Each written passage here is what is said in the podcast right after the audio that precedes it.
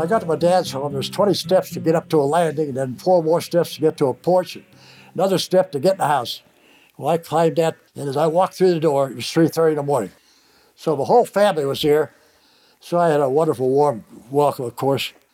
So Mom said, uh, how about going to the dining room and get something to eat? So they went in, and here comes Tippy, jumped up on my on my chest, started licking my face. I was, wow, after all those years, it remembered me.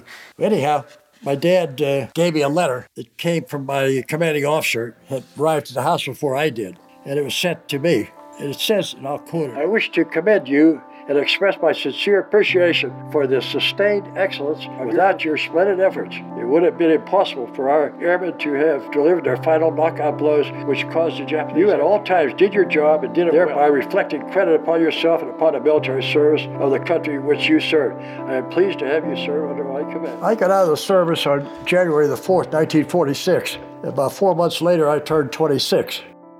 When I turned 80, my family told me they were going to give me a birthday party.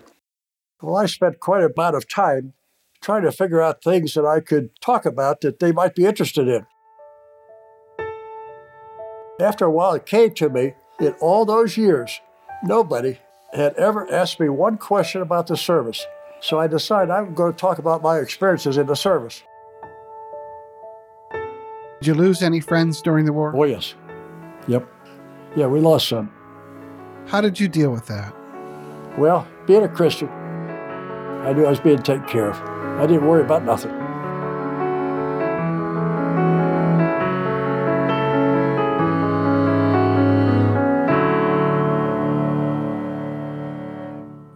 This podcast is made possible by the Social Voice Project, an innovative public interest media company specializing in podcasting, oral histories, and live event recording.